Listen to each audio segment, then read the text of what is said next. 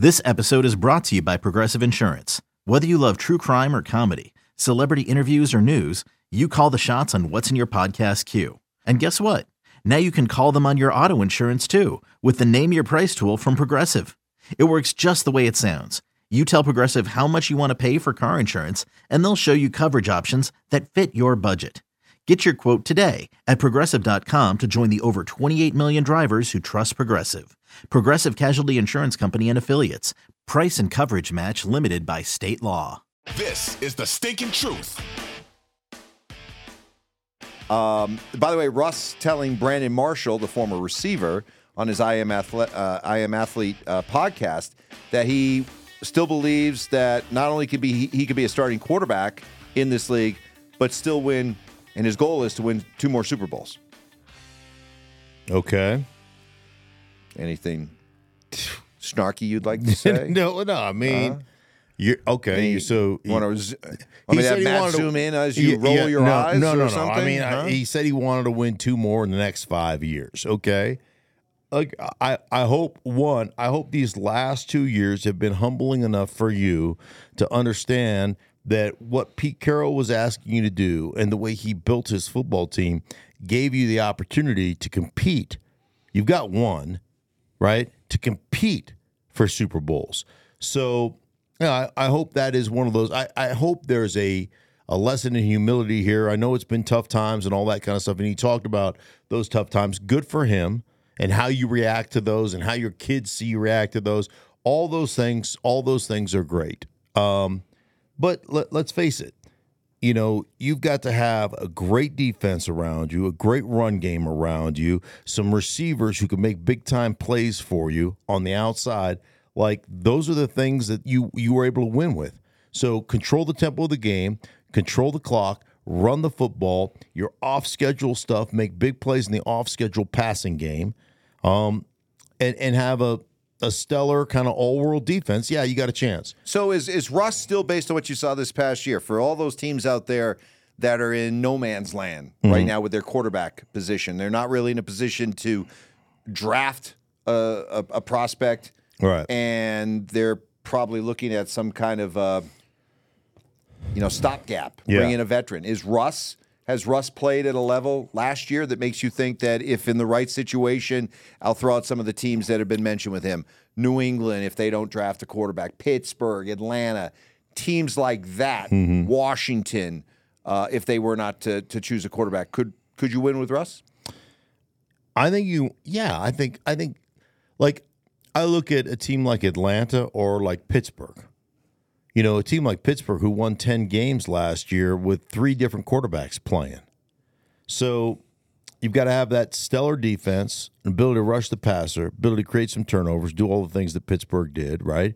You got to be able to run the ball. And then, like a guy like Arthur Smith, who really understands running the ball and really understands some of those one you know, like really understands the RPO game, some of the things that he did with Tannehill back in the day in Tennessee before he got to Atlanta. I think the other thing that that intrigues me about a situation like that, when you're the head coach, you're worried about the entirety of the team, mm-hmm. right? And you're worried about, okay, this style of offense gives us a chance to, you know, I guess to compete, running the football and, and being really knee deep in that. But if I want to get to the next level with my organization, I have got to develop a drop back passing game. So, as the head coach, that was Arthur Smith's what he was tasked with in Atlanta. It didn't work out. Okay. You drafted Des Ridder in third round. It just didn't work out for you.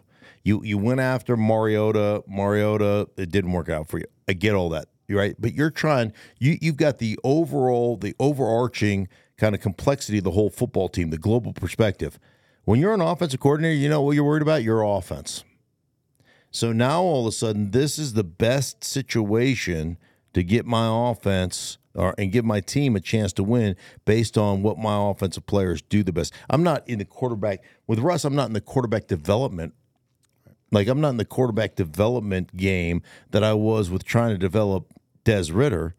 I'm just I'm just basically saying here's what you can do. Let's go out and do this and see how many games we can win. Like that that would be to me a, a good place, a good starting point. Where does Kirk Cousins end up?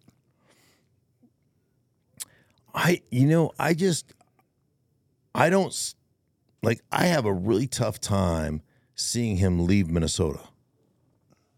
Like I think I think O'Connell's you, like O'Connell. There was an eye opening experience there for Kevin O'Connell because Kevin O'Connell wants a lot of things operated at the line of scrimmage, and he wants to have a quarterback that is on the same page with him, and that took time for Kirk and Kev and Kevin Kirk and Kevin early in in that first year they were together. That was there was some growing pains going on in that first year, and then before Kirk you know tore his Achilles, man, they were he was playing. Like I just I see that as the best place for Kirk Cousins is to stay in Minnesota. He loves it there. His teammates love him. Um, and I think from an organizational standpoint, it makes the most sense. Now, can they get that done? Do they want to long term investing Kirk Cousins? Uh, I don't. I mean, I don't see why not. But- They've had success. Well, yeah, but let me bring up, let me play the, the devil's advocate here. I'm sure there are Viking fans watching this that would say, wait a minute, why do we want to invest guaranteed money to a 35 year old quarterback coming off Achilles injury when we're picking number 11 and we're probably going to be in a position where we could get that that second tier of quarterbacks, whether Right. it be a Bo Nix or a JJ McCarthy? Mm-hmm. Better to go that way. Um, yeah, I'm sure there's plenty of people that think that. I'm, I'm sure that that you know, I'm sure there's plenty of people that that look at that. Can you and win a Super Bowl with Kirk Cousins? Oh yeah, Yeah. yeah. yeah. Kirk Cousins is a damn good quarterback. Um, you know, I mean, all the can't win, you know, prime time games and all that's like all that stuff is is garbage. Kirk Cousins is a damn good player. And he really understands. He really understands offensive football. I think the thing that you you look into, and I've been saying this on on our radio show for quite some time. When it comes to evaluating quarterbacks in the in the NFL draft process, coming out of college, the college game, the college teams do nothing to develop quarterbacks for the NFL game, and it's not their responsibility to do it. I mean, they play their own style of, of football in college. Well, it doesn't necessarily mesh well with what NFL teams are doing, and so to sit there and say, "Hey, man, we could just go get Bo Nix at eleven, or we could just go get you know JJ McCarthy at eleven, or we could just go get Michael you know, Penix. Michael or- Penix, yeah. or whatever." Like what what the what the draft tells you when it comes to the quarterback position is about there's about an eighty percent failure rate with those guys. So you know you've got a proven commodity. And I'll go back to what Joe Gibbs used to say all the time. I would rather have known commodities than unknown commodities. So first round draft choices at the quarterback position with guys who are elevated that have third round talent that get drafted in the first round or second round talent like that doesn't make a whole lot of sense to me so i would rather have a guy that i know can operate my system than have a guy that i hope can operate my system but he's younger Okay, so is Justin Fields a known enough commodity to the Bears that they should keep developing him or go with the promise and potential of Caleb Williams? This could be the week. This figures to be the week where we might get some kind of clarity on what's going to happen with Justin Fields. i'm going to try to stay consistent with what i've said on the broadcasts i've done in chicago. Um, and I, I did have i think three bears games this year. Hey, it's Kaley Cuoco for Priceline. Ready to go to your happy place for a happy price? Well, why didn't you say so? Just download the Priceline app right now and save up to 60% on hotels. So, whether it's Cousin Kevin's Kazoo concert in Kansas City, go Kevin, or Becky's Bachelorette Bash in Bermuda, you never have to miss a trip ever again. So, download the Priceline app today. Your savings are waiting. Go to your happy place for a happy price. Go to your happy price, Priceline. The form of offense that they play with Justin is not a sustainable form of offense and does not win championships in the NFL. Until it wins a championship in the NFL, I'm going to go with what history tells me. All right, define that offense. The the let's run our quarterback on design runs. Let's threaten the edge of a defense with option plays, both the quarterback run option, the RPO game, all that stuff. Let's put our quarterback in harm's way and hope that our quarterback stays healthy in those situations.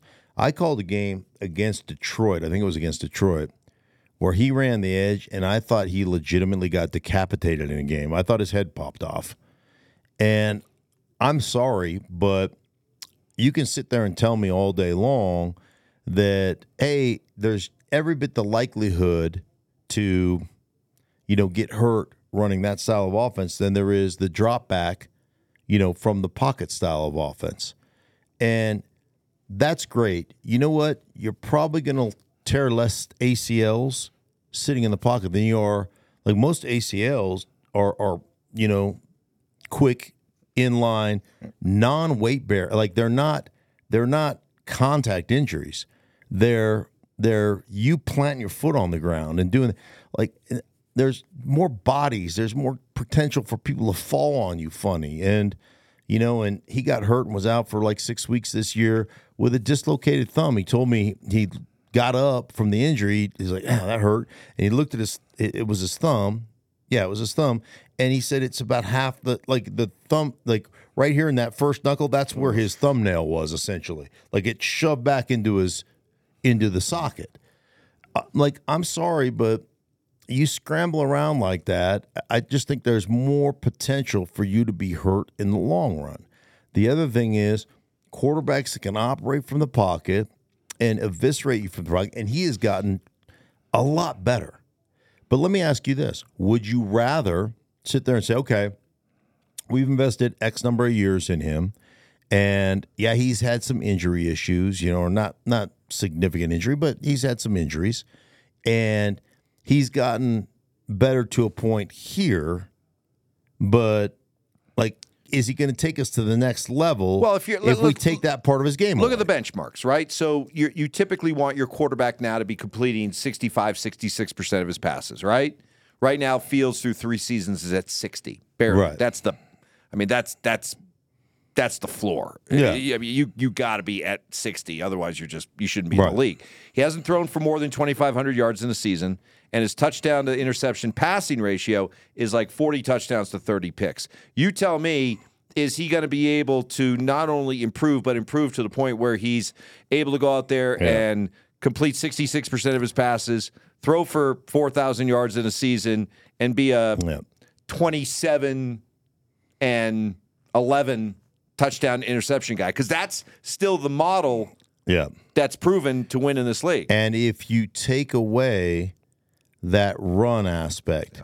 And we've seen teams do this. I think it's one of the things with, that, that happened with Jalen Hurts. You take away some of that RPO and some of that read zone, that option aspect of your offense because of injury. You take that away, and how do his numbers and, and how does his production basically fair when you take that stuff away? Like I, I think that's a there's a big question there. So um, this this goes back to what I believe. I believe they're going to move on. The other thing with Justin is you got to pay him. Mm. You know, you're going to have to yeah. you're going to have to pay him one of those uh, Daniel Jones type of contracts, right? So I I just think they're going to continue to kick the can down the road. They're going to go after that quote unquote generational quarterback, whether that's you know, well, what, I, probably Caleb Williams. Probably Caleb Williams. Um, but some people are saying Drake Maye is yeah. a better prospect, but they went down the North Carolina quarterback road before, and that didn't work out for them. So, too yeah. soon? Too soon? Was that too soon? Too soon? Is that too soon? Yeah. Bears no, fans? I think they're fine. Um, yeah, I think I think they're moving on. I think they're moving on from Justin Fields. That's that's my just gut take.